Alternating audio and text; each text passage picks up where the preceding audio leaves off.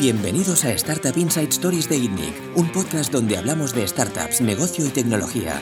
Podéis verlo en itnic.net barra podcast y escucharlo a través de Spotify, iTunes, Google Podcasts, Evox y otras plataformas. Bienvenidos una semana más al podcast de ITNIC. Eh, yo soy Bernat Ferrero, CEO de ITNIC. Esta semana estoy con Jordi Romero, CEO de Factorial. ¿Qué tal?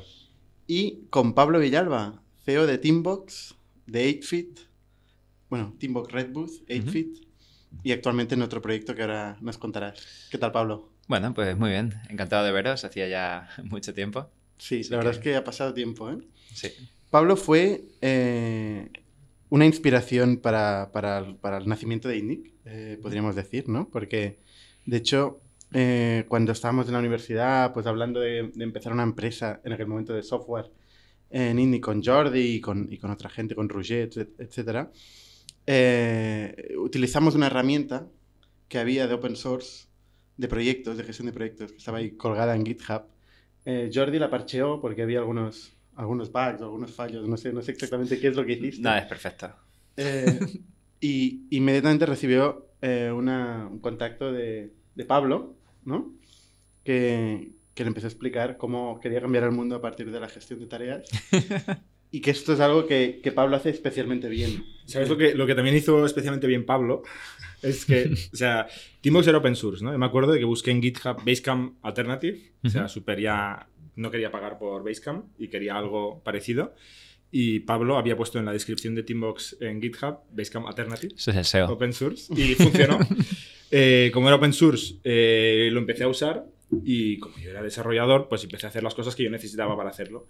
Y cuando mandé la pull request, como típico gesto de cordialidad open source, uh -huh. Pablo y Mislav, que es quien había en aquella época en Teambox, básicamente, eh, recibieron el pull request y la conclusión es decir, hostia, este tío es de Barcelona y está trabajando gratis, básicamente. y me empezó a escribir. Entonces eh, quedamos y yo llegué a la oficina de Teambox en aquella época y Pablo me había convocado un día que él estaba en San Francisco. O sea, que no llegaba a tiempo para la reunión y me abre la puerta un croata, eh, que resulta que era Mislav, un developer súper famoso de Ruby. Que era una referencia tuya absoluta. Que yo conocía y seguía sí. de hacía tiempo y admiraba, yo, ¿no? Diría. Yo recuerdo que eres como una especie de fanboy. Yo también bueno, era muy fan. Es que. éramos to éramos todos fans. siendo muy fan de Mislav. O sea, Está Mislav... como este tío que hace currando conmigo. Sí, sí, sí. bueno, total, long story short, pues al final nos liamos, ¿no? No literalmente, pero acabamos. Me, me, uní al proyecto de Pablo y, y bueno, Seguimos unos cuantos años haciendo historias, pero la primera sí. impresión que tuve fue estupenda. es que estaba en otro continente cuando me había convocado para quedar. Sí, luego ya me instalé una aplicación de calendario. Digo que era una inspiración, fue una inspiración en aquel momento para ITNIC porque, eh, pues bueno, en aquel momento Jordi eh, decidió involucrarse a, en, en, Teambox de aquel momento. Eh, pero yo y Roger, que era mi co-founder en, en ITNIC en aquel momento, pues seguimos muy de cerca la evolución de Teambox, ¿no? Y uh -huh. fue un poco una inspiración para luego arrancar nosotros nuestras compañías. Uh -huh. Teambox y, y, y, tú mismo, Pablo, que tenías esta energía, hablabas con inversores, yo flipaba, ¿no? Uh -huh. Pues explicabas tu concepto a mucha gente eh, y la gente pues se sumaba, eh, invertía en ti, venía a trabajar para ti y digo, hostia, esto es... Eh, esto mola, ¿no?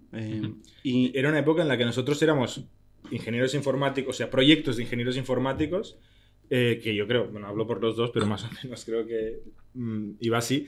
No teníamos ni idea de lo que era una empresa, uh -huh. no sabíamos lo que era una startup, no teníamos ni idea de que podías hacer algo con una ambición global, eh, conceptos como irse a Silicon Valley a montar tu empresa, eran cosas que nos, no, ni se nos había ocurrido, ¿no? Y de repente ese loco de, de Albacete. un pueblecito al lado de Albacete, en Barcelona, contándonos unas movidas con una convicción que se convencía bastante compartimos oficina, o uh -huh. más bien nos ocupamos tu, tu, oficina en aquel momento. Nos hacíamos compañía. Compartimos, compartimos, muchas cosas, ¿no? Pero cuéntanos un poco, ¿cuándo, ¿cuándo tú decidiste montar una compañía y cuál fue la evolución que, que tuviste hasta, hasta montar Teambox? Pues es buena pregunta, ¿no? Porque tampoco, nunca pensé en mí como empresario. Simplemente yo, pues, tenía ganas de hacer cosas. Un día mi padre, cuando era pequeño, me dijo, si te gustan los juegos, aprende a programar y puedes hacer tus propios juegos. Dije, esto suena bastante bien. Así que, bueno, pues aprendí a programar, eh, pero fueron muchos años hasta que un poco yo tenía estas ideas, ¿no? De, bueno, quiero hacer algo, eh, pero no fui hasta que vine a Barcelona que encontré a otra gente que había hecho cosas y que un poco, pues, a lo mejor en el momento que vosotros me encontrasteis a mí, yo encontré a otra gente. Jesús Y- Monleón, por ejemplo. Un Jesús Monleón Sí, o, o Albert Feliu, que, que fue de las personas que más me han ayudado en, en- en toda mi carrera, la verdad.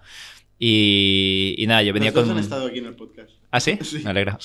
Y a ver, Feliu está a 10 metros de nosotros porque está en la planta de arriba. ¿Está aquí? Sí. Ya No sabía. Ah, ¿no? No.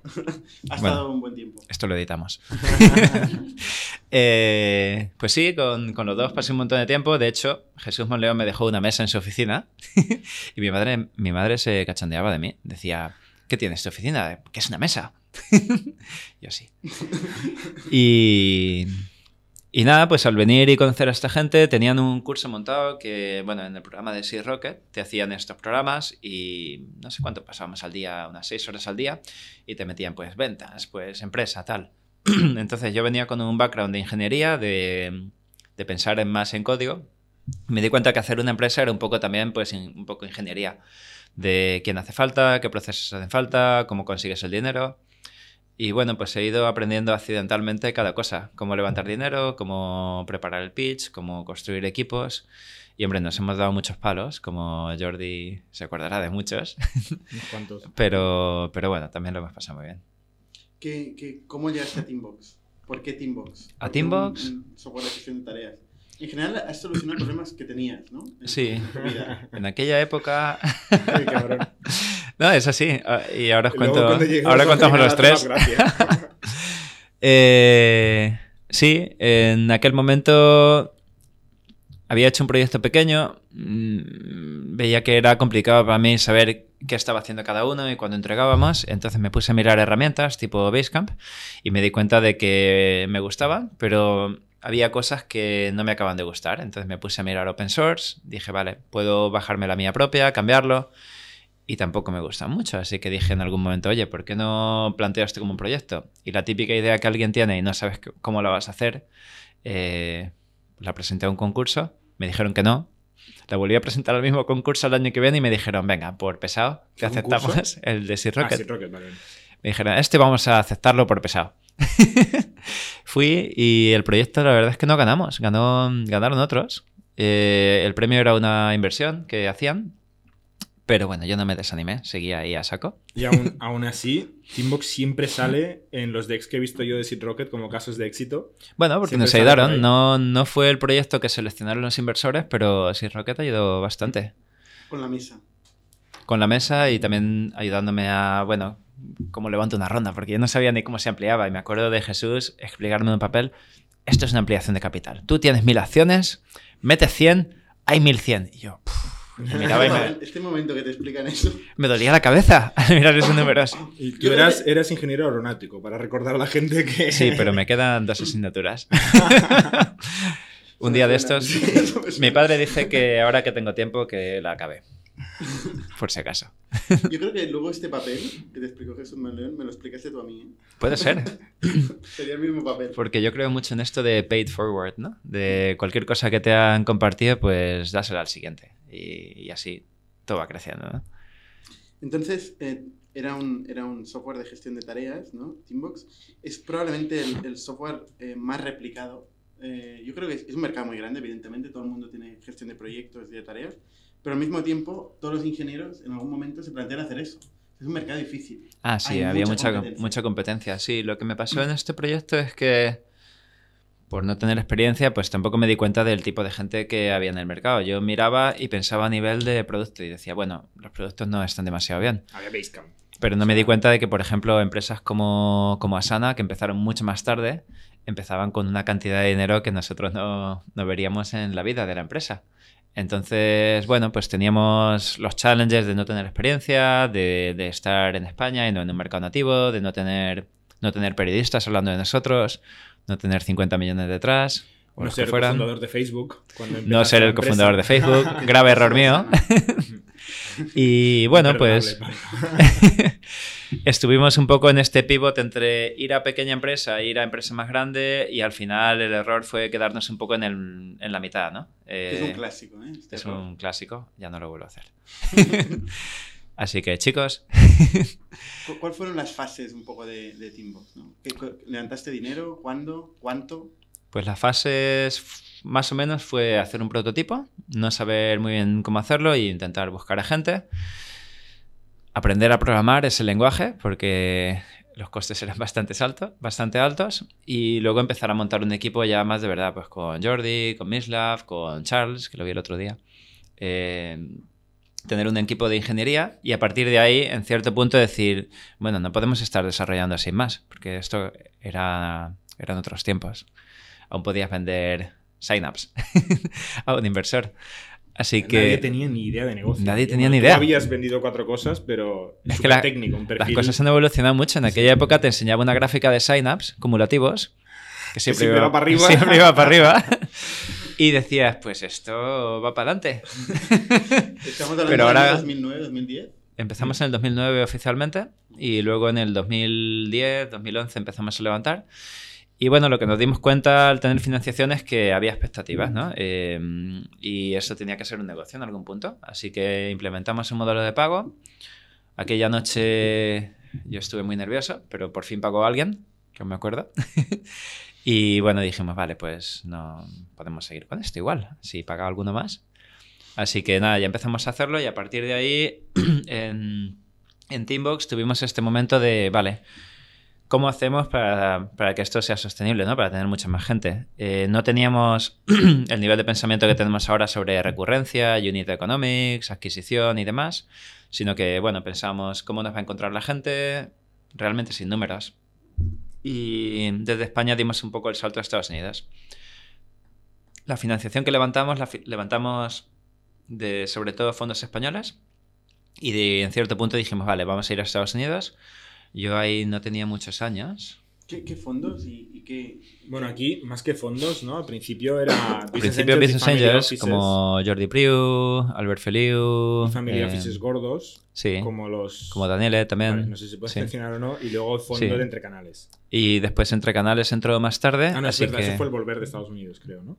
Entre Canales fue antes, porque fue la ronda puente, creo. No Pero tendría que mirarlo en Excel.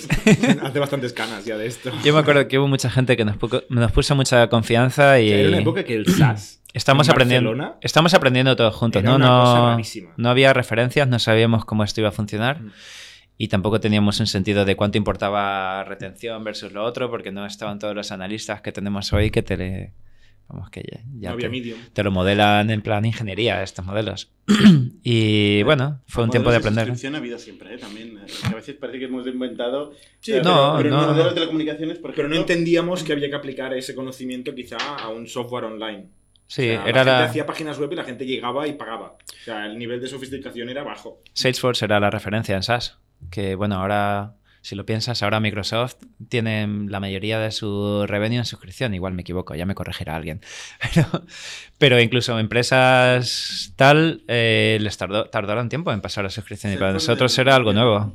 Mm. Así que nada, pues dijimos, vale, si hay que crecer hay que ir a Estados Unidos, eh, abrir mercado, tener rondas más grandes. y tuvimos este problema de cómo podemos una, una SL de España pasar a Estados Unidos. Algo que al pensarlo es fácil, pero al mirar todos los requisitos se complica mucho, ¿no? Porque tenías, a, vale, ¿cómo hacemos que los inversores puedan ser inversores allí? ¿Cómo hacemos que el gobierno, empresas como Enisa o como Cedeti, eh, podamos mantenerlos allí? Cada uno con sus complicaciones. Y luego a nivel de impuestos. Así que, bueno, pues muchos errores y mucho Incluso, tiempo. Yo creo que antes de llegar a- al papeleo, la confianza que tenían los VCs americanos de un equipo español con una SL española. O sea, la prim- el, primer, te- el primer aterrizaje en Estados Unidos es como muy bien lo que hacéis, pero ¿a dónde estáis? En España. Sí. ¿Y, Y bueno, vais a venir? Mm, ¿No? Pues no invierto. Pues nos vamos a venir. No sé, ¿cuál es la respuesta correcta? sí, era y eso. cuando, y cuando vimos que era que sí, pues, pues vale, pues nos vamos a venir. Era ¿no? como una aventura gráfica. Tú ibas haciendo clic hasta que llegabas a, a lo que era y luego construías el plan en, pla- en base a eso. Eh, sí, no, al estar, al ir a Estados Unidos lo que vimos es eso, pues que un equipo solo local no iba a funcionar. Así que decidimos empezar a montar equipo en Estados Unidos, eh, empezando por leadership, o sea, por un, un CEO americano que tuviera experiencia en SaaS. Y bueno, pues completando roles de marketing, de ventas y demás. Un Este fue poco... uno de los grandes cambios en Teambox, ¿no? Cuando Sí. pasó a venir un CEO con experiencia de negocio y de, y de la vida, ¿no? En general, también mucho mayor que el equipo. Sí, alguien que ya había trabajado muchos más años en empresas más grandes, porque Unidos, nosotros lo más grande que habíamos visto era nuestra empresa. Así que, bueno, Previamente tú habías ido a Estados Unidos, habías contratado vendedores, ¿no? habíamos, sí, teníamos un vendedor, un, un tío de marketing que, que era unas risas, aquel.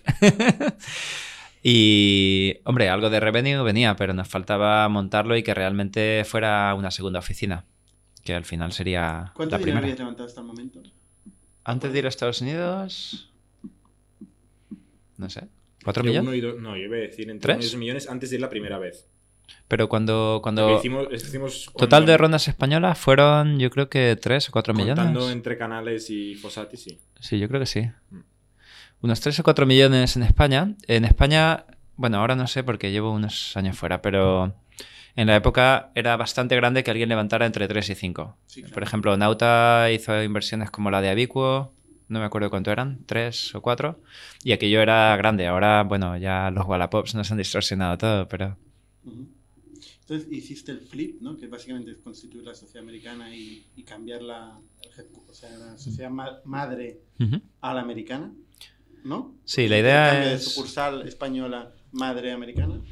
La idea es un poco un inversor que entre americano o global suele preferir trabajar con una empresa americana. A O sea, ver en si... aquella época, ahora igual ha cambiado. En aquella época. Igual ha cambiado y muchas veces puedes trabajar con un abogado local bueno, pero a menos que la empresa, o sea, a un inversor de fuera siempre le supone un trabajo adicional, ¿no? Así que nosotros pensamos, bueno, vamos a hacerlo lo más fácil posible, lo más familiar posible y decidimos hacerla americana. Entonces no, no se puede cerrar una empresa sin más y abrir otra, porque esa empresa tiene clientes, tiene equipo, tiene deudas.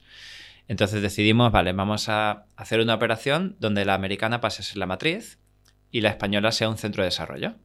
Y un poco lo, trabajamos así, eh, donde el equipo de desarrollo de España se quedó y fuimos distribuyendo responsabilidades de ventas y marketing a Estados Unidos y dirección y desarrollo aquí. Es un modelo que, por ejemplo, tiene Waze en Israel también. Waze, que fue un éxito muy bueno para Google, creo que un billón o algo así.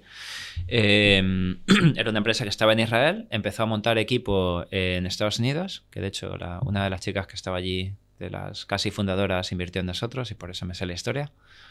Eh, y bueno, eh, en el momento de la venta a Google, el equipo sigue en Israel, la gente lo sigue sintiendo como una empresa local, pero a nivel operativo es una empresa americana. ¿Cuánto tiempo costó hacer este cambio burocrático? Puf. No sé si habrán acabado. Ahora acabo seguro. ¿Seguro? Han hecho otro ya. Vale. No, pero, o sea, yo creo que desde que se decidió hacer hasta que se acabó. Casi un año, ¿no? Un año o Casi así. un año. Porque entre medias, o sea, lo doloroso de hacer una ronda, que, que es dolorosísimo, incluía un pequeño paréntesis que era, vale, hemos decidido invertir en Teambox en aquella época. Cuando tengáis la sociedad americana, os damos el dinero. Sí. Te veo de aquí ocho meses. O sea, fue. Y luego con adelantos, o sea, fue esperpéntico. O sea, los que Sí, nos sí. pensamos que tres meses de ronda es un sufrimiento. Con Aquello coste fue- de abogado es importante, entiendo. Sí, unos 300.000 euros. 300.000 euros. ¿Lo volverías a hacer? Eh, lo he vuelto a hacer. pero, pero sí, se puede hacer mejor. Lo único que... El problema es estas cosas hay que planificarlas, ¿no? no ¿Cómo harías hoy si empezaras hoy una empresa? Hoy, si tuviera dinero desde el principio y tuviera claro que fuera global, la empezaría en Estados Unidos y abriría una filial en Europa, de forma que todo estuviera limpio. ¿Qué significa dinero? ¿10.000 euros? ¿Un millón? Eh, pues de medio millón para arriba. ¿Y si solo tuvieras 5 o 10.000 euros para empezar una empresa? La haré- haría algo local, porque en Europa también tenemos muchas cosas que en Estados Unidos no tenemos, que es que si levantas algo de financiación aquí, el gobierno te da bastantes facilidades de matching, de financiación. Entonces, hoy por hoy, quien levanta 500.000 de inversores privados, lo puedes tirar hasta un millón o un millón y medio, eh, y un proyecto bueno incluso más. Así que, de hecho, yo tengo un proyectillo nuevo que estoy montando. eh, y estoy explorando esto, ¿no? Montarlo aquí, llevarlo hasta cierto punto y entonces montar la americana. Cuando sabes que vas a acabar ahí, pues ya planteas las cosas un poco distinto. Pero según qué proyecto, a veces lo haría en Estados Unidos directamente, a veces aquí. Depende Pero un hay poco. que seguir llegando a Estados Unidos. No, ¿Estás eh, yo no, yo personalmente, como Pablo, no montaría un proyecto que fuera solo España o solo Europa. A mí me gustan proyectos que, Van al mundo. que tengas un inventario muy grande, ¿no? Me gustan cosas que son problemas que tiene la mayoría de la humanidad eh, y es un poco lo que he intentado hacer después y que tengas un mercado muy amplio.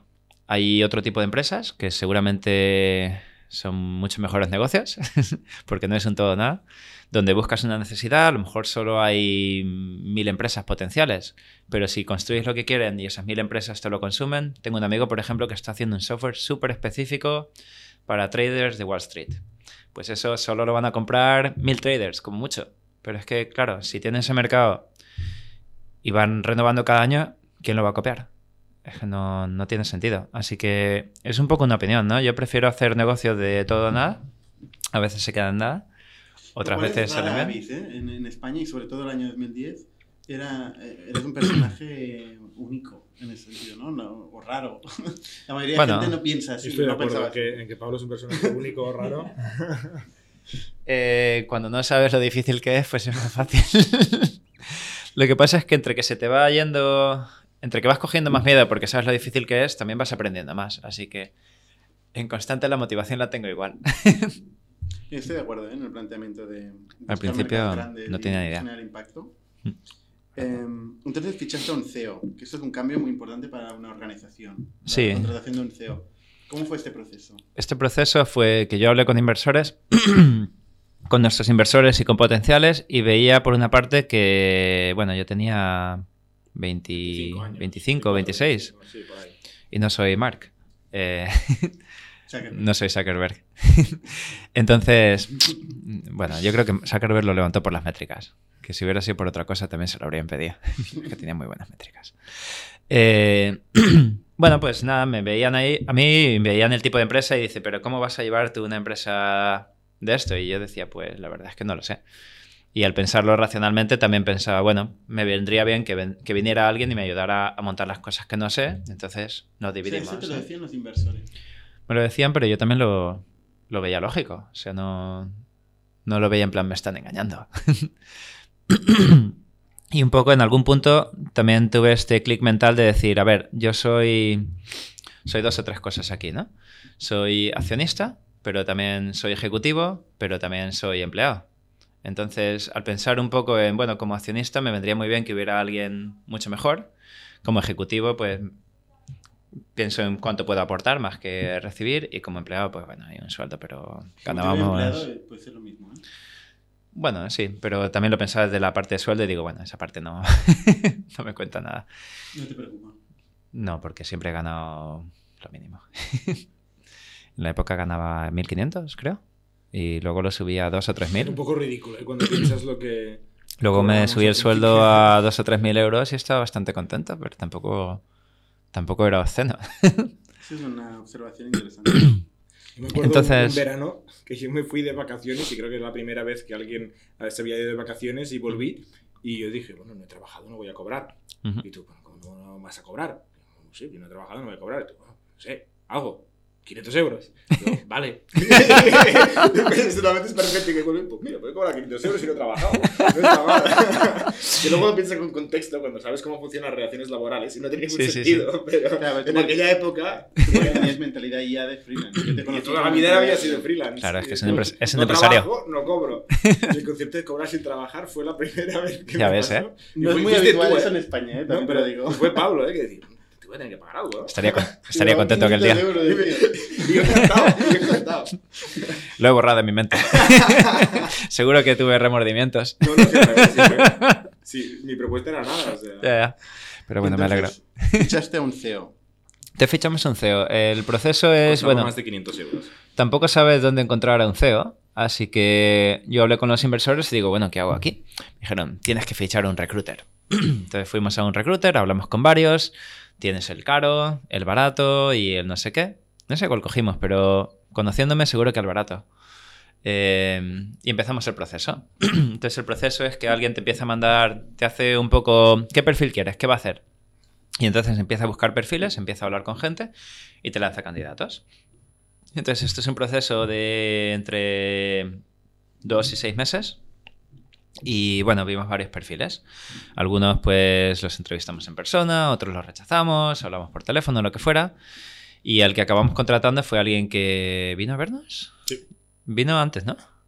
Sí, sí. Me Sí. acuerdo de la comida cuando nos Ah, explicó sí. que era sniper y otras cosas. Se me impresionó Ah, sí, mucho era- el, el background personal. Era un israelí.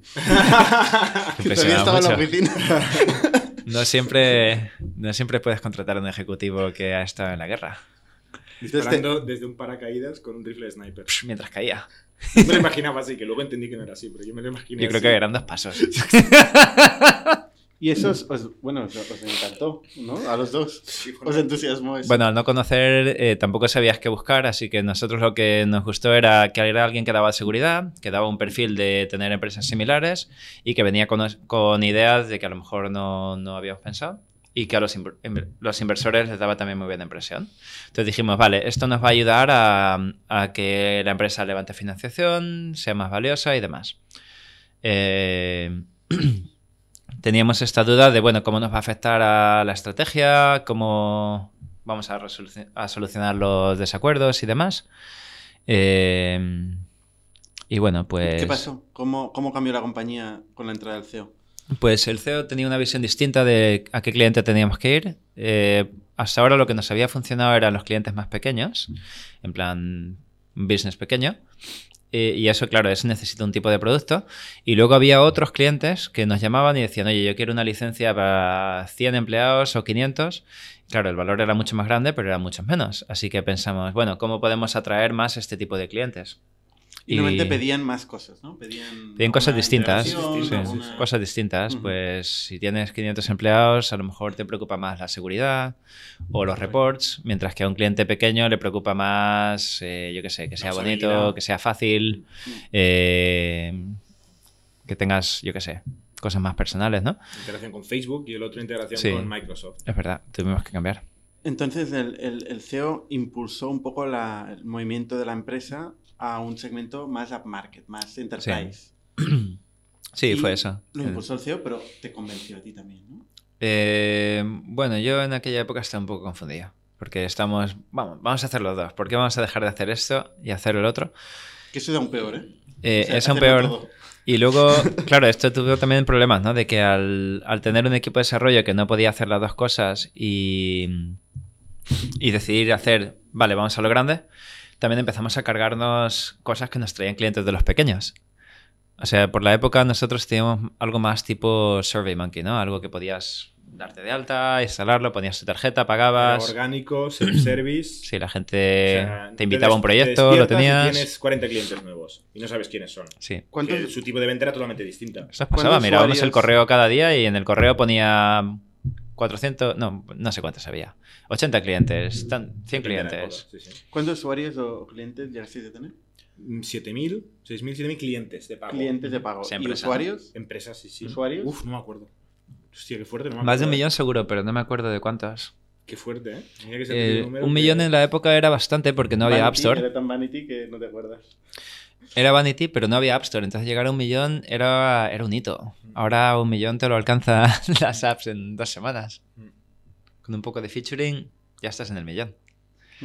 Pero bueno, el cliente que teníamos también era un cliente de, de empresa que tiene que poner más esfuerzo y demás. Así que, bueno, funcionaba, funcionaba hasta cierto punto, tenía sus problemas de escalado. Yo creo que uno de los problemas que nos dificultó crecer es que no sabíamos cómo encontrar clientes nuevos. Los clientes nos venían, pero no podíamos decir, vale, eh, quiero alcanzar 50.000 clientes el año que viene, ¿cómo lo hago? No sabíamos cómo conectar estos dos puntos. Entonces pensábamos pues un poco en lo de siempre. Vamos a hacer publicidad. Vamos a ponerlo en ads. Vamos a hacer PR. Vamos a, yo qué sé, que nos pongan en TechCrunch. Y bueno, cada cosa probabas, Como ponías un dinero. A ver si vienen más clientes. Sí, a lo mejor voy a ponerle estrellitas, a ver si la gente se apunta. Y bueno, pues al 90% de las cosas no funcionaban y las otras funcionaban poco. Que esto le pasa a todas las compañías. ¿eh? Bueno, al menos probamos. Entonces, em, el Que esto nuevo- fue muy distinto ya en 8fit. En 8fit sí que, sí que estamos en control total. Ahora entramos en 8fit. En- El, el CEO eh, levantó dinero. Según a quien le preguntes. Eh, Juanjo dice que lo levanté yo. pero sin Dan no lo habríamos levantado. Porque el, el lead Yo lo- creo que influenció yo creo, muchísimo. yo creo que yo no lo habría podido cerrar. Pero Dan vino con una propuesta de os voy a hablar con toda esta gente y vamos a cerrar la ronda. Y al final el contacto era alguien que ya teníamos. Entonces, el sourcing yo creo que lo habíamos hecho nosotros, pero no lo habríamos podido cerrar sin, sin que viniera alguien a decir entro yo en esta empresa. O sea, el deal era un poco, viene alguien, eh, entra en esta empresa, vamos a multiplicar por 10, por 20. ¿Qué deal? O sea, el, no, no habrían ¿Cómo- cómo fue invertido si... ¿Qué, qué- deal fue? ¿Una serie A? Fue una inversión de... no me acuerdo. millones Con Avalon. Hostia, estás muy perdido, tío. Lo tengo por ahí. Con, con Avalon. Eh, Fueron cinco. eh, fueron cinco. Y luego serie una parte de eso nos lo es la del adelantaron. flip. Esa es la que nos obligó a Sí. cambiar la estructura ahí. Y una vez llegó el dinero, Dan ya estaba establecido, el equipo empezó Sí. a crecer, empezamos a gastar como locos. Habíamos Eh, levantado unos 4 o 5 antes, después 5 y después 11. Después 11 Sí. eh, de la serie B con Alpoint, que fue un inversor nuevo, más Avalon, que fue. Y luego hubo más. Pero Sí. no a mí me alucinaba antes de estar en empresas que la gente tuviera un millón de euros para gastar. Porque decía, ¿qué Hombre, el día que te levantas, miras el banco y hay un millón de euros, Sí, o cinco, o diez, yo alucinaba. impresiona. No son tuyos, ¿eh? Pero impresiona mucho. Y luego pasaron a ver 10. Sí, pero eso ya, ya no lo vi en la cuenta. Ya no tenía permiso. ¿De qué pasó? ¿Qué pasó? En... Eh, en cierto punto dijeron, bueno, pues eh, el fundador ahora mismo ya no aporta lo que aportaba, no tiene los skills que hace falta. Culturalmente mm, es más un problema que una solución, así que bueno, hablamos y con muchas discusiones y con mucha fricción encontramos una solución. Así que nada, pues a partir de ese punto me volví a casa. ¿Pu- ¿Pueden hacerlo esto? O sea, ¿te pueden, pueden invertir y pueden decirte a cabo de un tiempo que hoy el fundador no encaja con la cultura? ¿Esto puede un Eh, inversor? despedir a un CEO es relativamente fácil, siempre que se tengan suficientes votos, porque no hay que dar razones. Simplemente con decir no nos cae bien, casi, puedes despedir a un CEO. No es como un empleado que tienes que decir no está funcionando. Luego ya depende de los contratos que tengas. Eso Sí. quiero decir. Depende del contrato. Al final, yo creo que han pasado suficientes años. eh, o sea, hay una. Esa es tu versión muy simplificada, ¿no? Pero si me Ujú. permites, tú metes un CEO nuevo, Ujú. tú eres el CEO fundador, es tu bebé. Hay Esa comunicación conflictos, o sí. funciona muy bien o es muy, muy difícil. Ujú.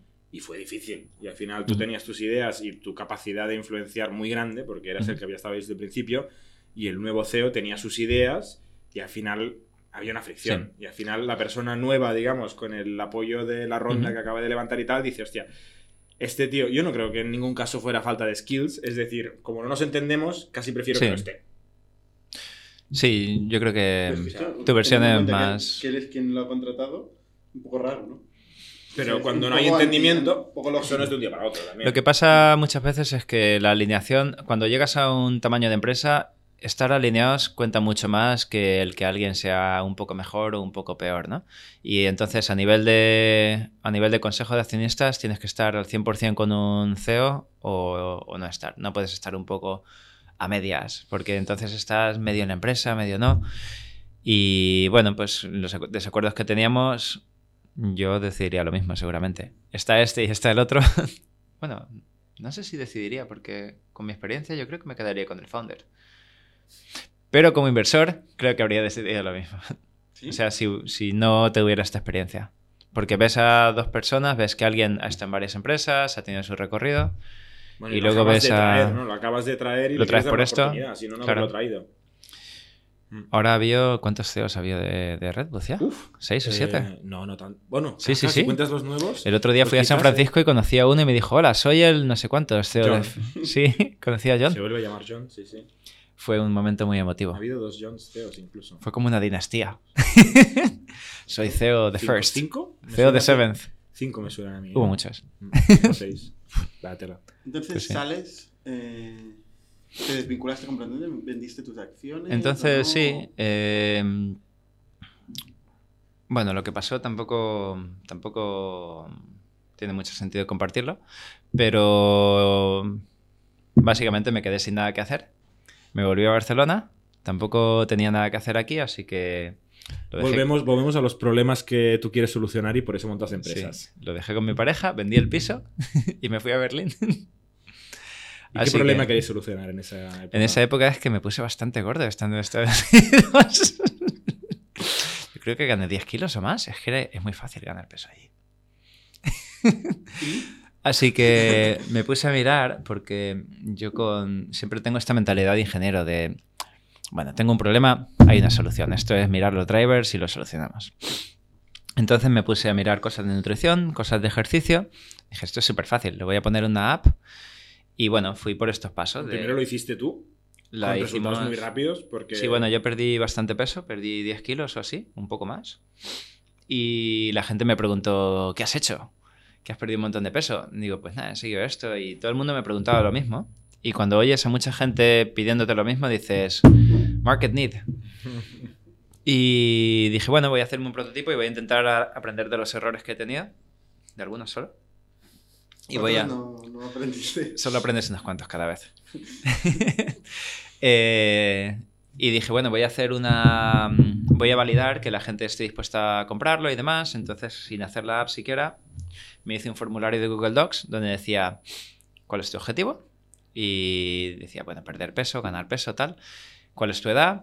¿Cuál es tu tal? Te hacía varias preguntas y la última pregunta es, pon tu email, escoge una contraseña. Que luego Google Docs te dice que no pongas contraseñas, pero y nada, sí conseguí los primeros 500 signups o algo así en un Google Docs y la app no existía. Así que empecé a escribirle a la gente, a la gente yo, como si fuera un entrenador, y le dije, te voy a ayudar, te voy a hacer un programa de entrenamiento. Y mucha gente pues me contestaba y le hacía seguimiento, así que dije, bueno, aquí hay una necesidad clara. Y dije, vale, hay que hacer una app. Así que bueno, 8Fit nació un poco de, de mi experiencia y decir, bueno, hay mucha gente como yo que no tiene mucho tiempo, quiere ponerse en forma y quiere encontrar una forma. Y bueno, en la App Store en aquella época solo había aplicaciones de contar calorías y yo dije, bueno, vamos a hacer algo distinto, que sea más como un trainer, que te dé vídeos, que te dé entrenamientos, que te dé recetas. Y bueno, pues lo hicimos. Eh, puse con Pedro, creamos una app en plan prototipo, la pusimos y la gente se la empezó a descargar. Así que bueno, ahí habíamos validado que había una necesidad. Después el siguiente problema es lo que decíamos, ¿no? Con Teambox no, no teníamos esta capacidad de comprar clientes, ¿no? De decir, vale, voy a conseguir mil clientes, ¿cómo lo hago? Así que con 8Fit, eh, con Francesc y con Thomas, al principio nos pusimos muy, muy a saco en esto, en decir, ¿cómo podemos hacer para que si tenemos mil euros, consigamos tantos clientes que al final tengamos más de 1.000 euros, tengamos 2.000 euros y los podamos poner otra vez en el desarrollo. O sea, hacer una empresa que genere dinero. Así que, bueno, pues empezamos a hacer publicidad, Facebook, ah, probamos todo. Qué, qué innovación, una empresa que genere dinero. Ya Me ves. parece que sea algo raro. Si lo intentas, se puede hacer. Y nada, empezó a funcionar. Una Y- cosa que me alucina de lo que has dicho es el, el MVP, ¿no? Que se habla muchísimo del MVP. La gente se gasta 10.000 euros en hacer un MVP. Ujú. Tú hiciste un formulario. Es súper cutre. Si la gente se baja hoy 8fit, Es, es idéntico. Exactamente lo mismo. Es, el- es el Es formulario una- inicial. Pero te pregunta las mismas preguntas que has Sí. hecho, te pone cuatro fotos y te dice cómo crees que estás ahora y cómo quieres estar y qué objetivos son las, tienes. es exactamente lo las mismo. fotos son casi las mismas. Es muy posible Las que cambiamos, fotos de stock que te encontraste por las cambiamos esas fotos después de 3 o 4 años. Pero, Pero al principio eran siempre las mismas. 8fit me lo voy a inventar, pero quizás ha gastado 5 millones de euros en desarrollo y producto, o 2 millones de euros, o 8. Pero Hombre, con el tiempo el sí. equipo que hay, sí, sí, con el tiempo. Pero la esencia era un Google Forms, ¿no? Sí, lo que era, era una fuera. Es tontería. alucinante. que luego lo- se complica mucho, ¿eh? Pero, Luego, claro, tienes que entregar la promesa para que la gente pague y te renueve, pero pero esto es un MVP de libro. O sea, al final decir, Sí, sí. demuestras que hay un problema y hay una solución mejorable. Y se lo solía enseñar a todos los empleados cuando empezaban en la empresa de, bueno, esto es lo que hemos hecho y tal, un poco por proyectar esa filosofía de tenemos que hacer cosas que, que cuesten poco y que, y que tengan un impacto alto, ¿no? O sea, no hay que buscar la solución perfecta y, bueno, un día lo pusimos en los valores, lo puse en la pared y yo creo que no sirvió de nada más. pero, pero sí, la idea es, vamos a intentar evitar estos desarrollos de dos o tres años y movernos lo más rápido que podamos. Esto que has dicho es un es clave, ¿eh? porque todo el mundo con muchos recursos sabe hacer cualquier cosa, ¿no? Hmm. Pero realmente gente que, que piense en, con los recursos que tenemos, cómo tener ideas para generar impacto, Ujú. esto cuesta mucho más. ¿no? Y, y esto- estoy todo el día discutiendo de eso, ¿no? La gente dice, no, tenemos que contratar, tenemos que mm, comprar, no sé qué. te-". No, a ver, con lo que tenemos, piensa cómo podemos generar impacto, ¿no? Sí, muchas y cosas. Con un Google Docs, pues a veces puedes generar mucho impacto, ¿no? Muchas cosas eh, es un poco fallar hacia adelante, ¿no? Decir, bueno, no sabemos qué hacer, vamos a hacer una cosa grande, vamos a poner un montón de gente y lo solucionamos. O vamos a levantar una mega ronda y lo solucionamos. Y yo creo que la razón de que 8feed, ha crecido, pues eh, ha llegado a, ahora mismo, ¿no? Pero ha llegado a ser de las 100 apps del mundo que más facturan y ha llegado a decenas de millones de facturación anual. Y esto lo conseguimos porque teníamos súper claro cuál era el funnel.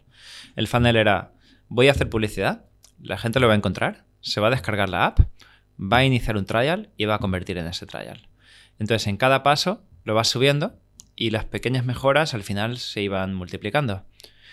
Esto no es un approach perfecto, tiene sus problemas eh, de matemática de optimización, pero bueno, mínimo máximos locales y cosas así. Pero en general nos funcionó bastante bien. Eh, esto es porque tuvimos suerte. ¿Ha llegado a tener? Veintitantos millones. Veintitantos millones. Es el último número que tengo porque ya no estoy. ¿De pago? De pago, más de un millón. Más de un millón. Sí, o sea, es. ¿Empleados? ¿70, 80? Actualmente. Ahora mismo no lo sé. Pero. Cuando yo me fui éramos unos 70. Se fundó la empresa en Berlín. La empresa ha dado muchos, muchos tumbos.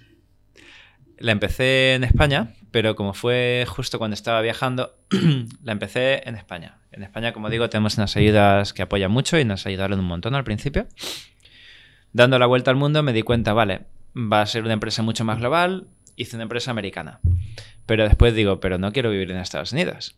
Hay que hacerse visados, el talento es muy caro, así que acabé en Berlín. Y Berlín, para quien no la conozca, es una ciudad muy, muy divertida. Así que dije, vale, nos quedamos aquí. Y empezamos a montar un poquito de equipo. Hasta entonces estamos un poco nómadas, éramos entre 3 y 5 personas viajando. Y bueno, Berlín nos encantó a todos. Así que nos quedamos ahí. Berlín lo bueno que tiene es muy parecido a Barcelona. Hay mucho, mucho ecosistema de startups. No es Estados Unidos, pero hay mucho. Hay fondos que invierten, hay gente que ya está en otras empresas más grandes que salen y montan nuevas.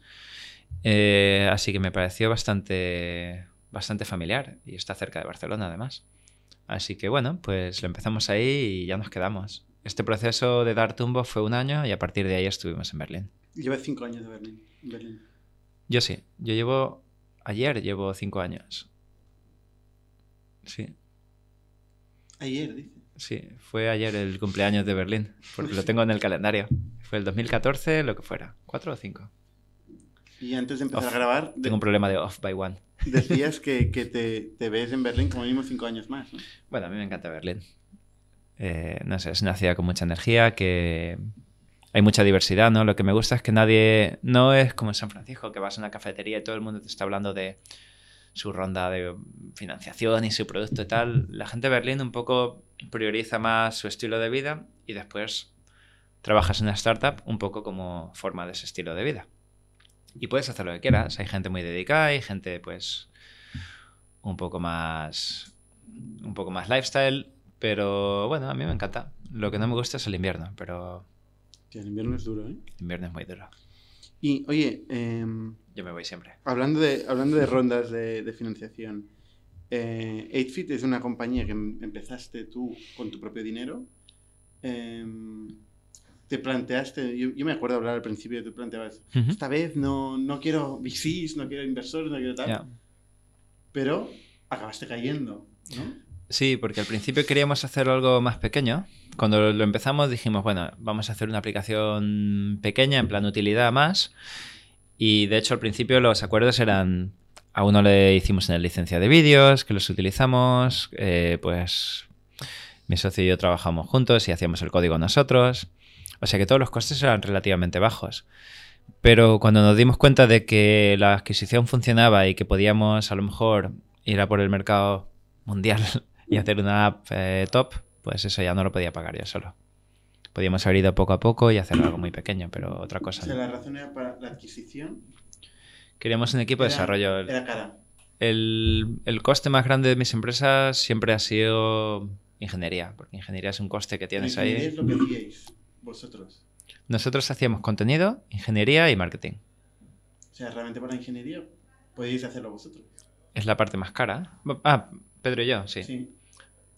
Podríamos haber hecho, pero entonces, no sé. O sea, Poco a poco veía el, que- El driver de la inversión fue, voy a crecer por el go-to-market, voy a, voy a invertir en, en- en captación a saco y voy a crecer el producto, o era, voy a invertir en el producto. Era todo. Era... Ya, pero Mira, principalmente, pensaba- ¿cuál era el principal driver? Porque el producto lo estáis haciendo vosotros. Sí, pero por ejemplo, yo en algún punto cuando empezó a ver cosas de contenido, de marketing, hombre, yo me metía en GitHub, pero el código en un punto ya no era mío. o sea, ya, ya hacía falta que Pedro tuviera equipo y entonces, cuando te das cuenta, yo me di cuenta de una cosa, ¿no? De, de que si estás metiendo marketing y cada dólar se te transforma en un dólar, puedes hacer mejoras a nivel de producto. Y esas mejoras a lo mejor hacen que te suba un 20%. Entonces un dólar ya no se te convierte en un dólar más, sino en un dólar con 20, un, un dólar con 50. Y esas mejoras mejoran más rápido cuanto más equipo de ingeniería tengas. Entonces fue una idea de, vale, vamos a subir el marketing, pero a la vez lo otro. Y la única forma que veía era tener equipo. El problema también, un dólar se te convierte en un dólar, pero ¿cuándo? Porque claro, o inviertes, esto es eh, dinero Claro, esa es otra. ¿Cuándo vuelve el dólar? Y ahí Pero- en, en esta diferencia es donde... Problemas de cash flow no tuvimos. Tuvimos bastante suerte de que nuestro modelo era rentable muy rápido. Eh, no necesitamos esperar un año como muchas empresas. Como el SaaS B2B muchas veces pasa. Un SaaS a veces tardas más de un año. Sí, pues muchos. algunos pueden tardar hasta dos o tres años en recuperar la inversión, ¿eh? Que es un negocio muy bueno, pero a nivel de cash flow hace Claro. un agujero brutal. Sí. Entonces tienes ¿Cuánto esta curva. cliente de 8feet? Eh, 8feet cuesta 60 dólares al año. Ahora no lo sé, pero más o menos costaba eso, porque siempre Anual. hemos... Anual. ¿Obligatoriamente anual? Eh, había épocas que teníamos mensuales, el último año estuvimos probando, pero bueno, como referencia ponte entre 5 y 10 dólares al mes, a veces lo pagas anual, a veces mensual. Entonces, teníamos suerte de que lo recuperábamos muy muy rápido, porque la gente compraba muy rápido y, y no era algo que tuvieras que convencerte. Eh, y teníamos suerte de que había mucha mucha gente dispuesta a bajarse la app y pagar. Eh, el problema que teníamos era cómo construir ese producto que están esperando para que esa gente esté contenta y siga, ¿no? Entonces levantaste dinero. Levantamos dinero, empezamos ¿Con VCs en, internacionales o...? empezamos en España.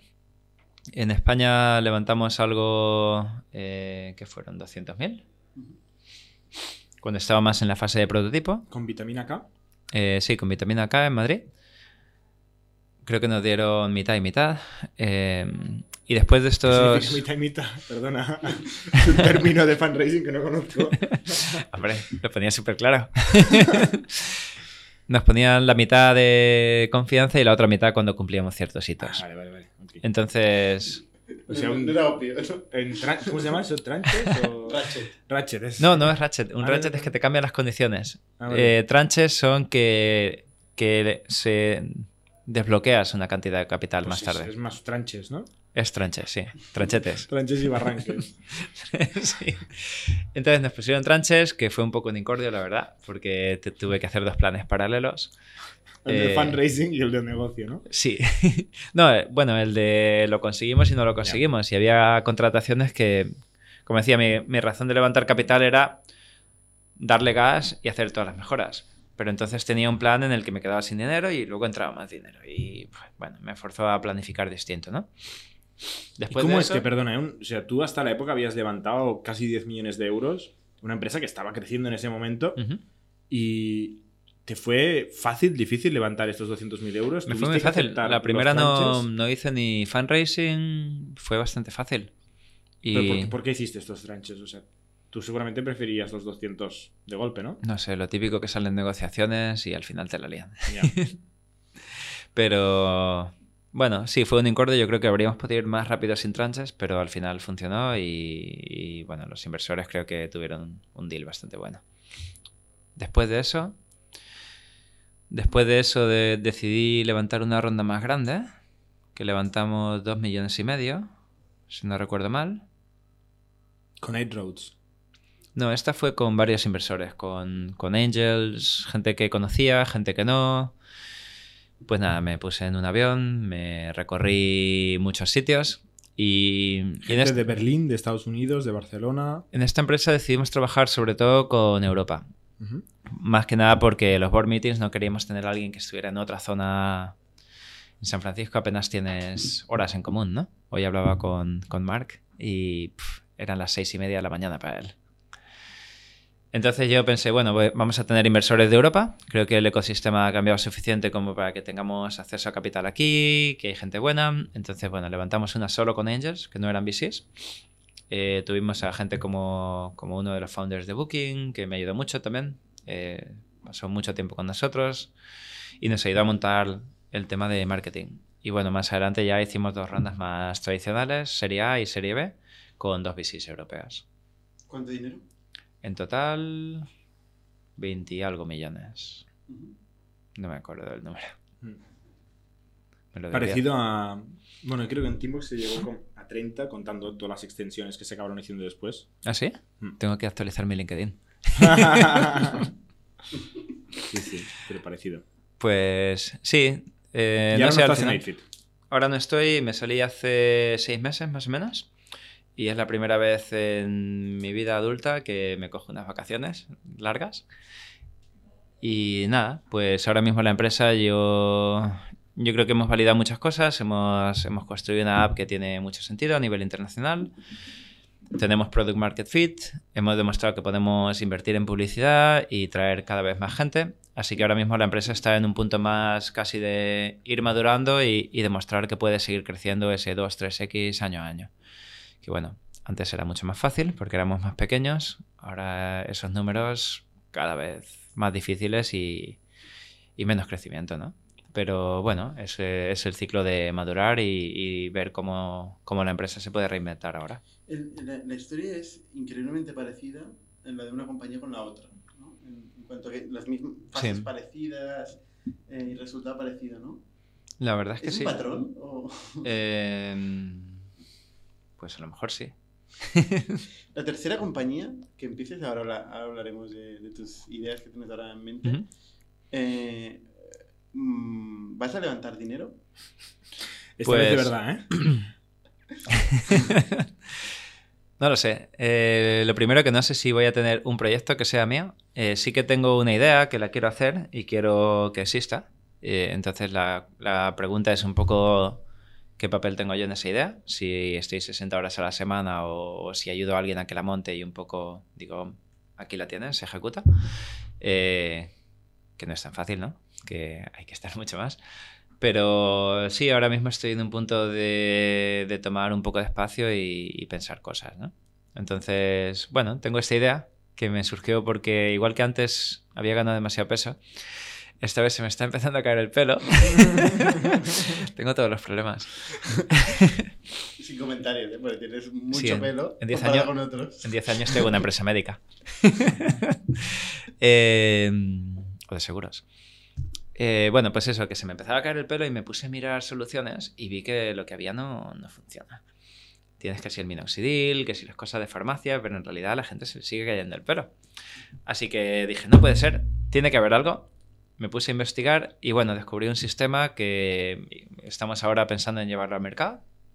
Y la idea que tenemos es algo donde el cliente pueda encontrarlo online, comprarlo, que lo reciba. Y bueno, los detalles tampoco los voy a contar porque aún los estamos trabajando, pero la idea es esto, que cualquier persona que tenga problemas de caída de pelo pueda recibirlo, hacerlo desde la comodidad de casa y que tenga unos resultados muy parecidos a los que tendría con un médico. O sea, es, es casi traerlo de los médicos a casa para que te lo puedas hacer tú. Oye, ¿qué, qué, qué aprendizaje? La, la gente, tú has levantado mucho dinero con mucha gente, muchos inversores de todo tipo, en todos lados. ¿Qué, qué aprendizaje eh, te llevarías tú o le, o le- le recomendarías a un emprendedor amigo tuyo que, que te pide consejos sobre qué tener en cuenta cuando vas a levantar rondas, sobre todo ya rondas grandes con inversores internacionales? ¿Qué, qué aprendizaje le dirías a un emprendedor que sí o sí tiene que vigilar o ir con cuidado, estar atento?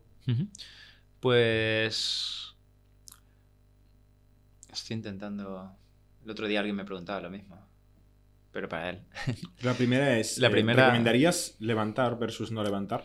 Yo recomendaría que si puedes evitarlo, evites capital al 100%. O sea, para mí es una forma de... Mucha gente lo utiliza como una forma de responder a preguntas. O sea, tengo un problema de negocio, lo soluciono levantando una ronda. Y no debería ser así, ¿no? Porque al final lo que pasa es que creas unas expectativas que luego no puedes cumplir. Eh, no sé, te metes en un pozo que cada vez, cada vez va siendo más complicado. Así que lo primero sería, intenta construir un negocio de forma que seas autosostenible, que vayas a no solo a generar dinero, sino a ser rentable lo antes posible, porque esos son los mejores negocios. Ahí, si algún día quieres financiación, tendrás todas las opciones del mundo. Mientras que si estás en un negocio que no genera, pues te las vas a ver de, de encontrar a alguien. Tener control de la rentabilidad. un- Primero, para mí es que la prioridad tiene que ser la rentabilidad, no un, bueno, en- vamos a meternos en un sector hot y seguro que algo pasa. Que igual te sale bien, pero yo prefiero ahora hacer algo que genere pasta y fuera. la otra es, eh, pues tener mucho cuidado, ¿no? Porque el inversor, por mucho que hay un branding de, venimos a ayudarte, somos amigos del emprendedor, pues un poco darse cuenta de que ese branding lo hacen por, por tener más opcionalidad, ¿no? Porque si tienes este branding, los inversores, los proyectos van a venir a ti. Y bueno, pues darte cuenta que al final nadie es tu amigo, que alguien está aquí por obtener una rentabilidad y la van a buscar sea como sea, contigo o sin ti.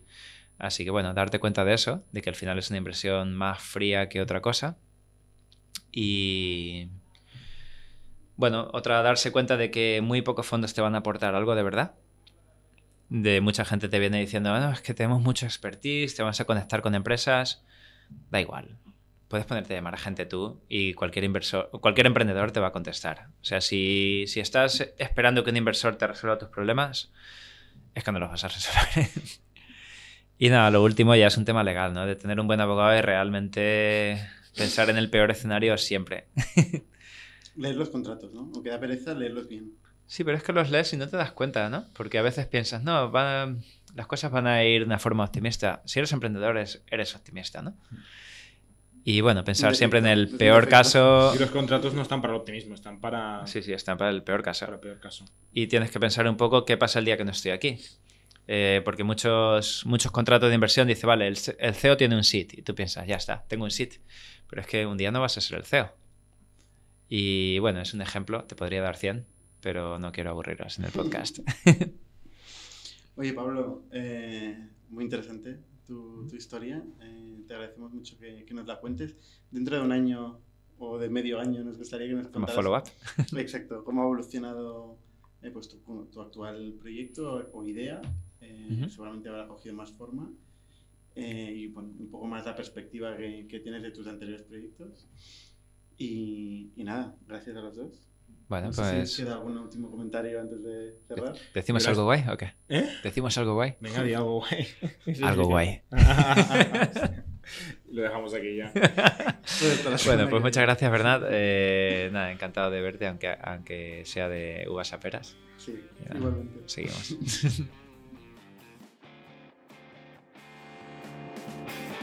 Suscribíos a nuestro podcast en youtube.com barra itnic, Spotify, iTunes, Google Podcasts, Evox y otras plataformas para no perderos ningún episodio. También lo podéis recibir en vuestro correo suscribiéndoos a nuestra newsletter en itnic.net.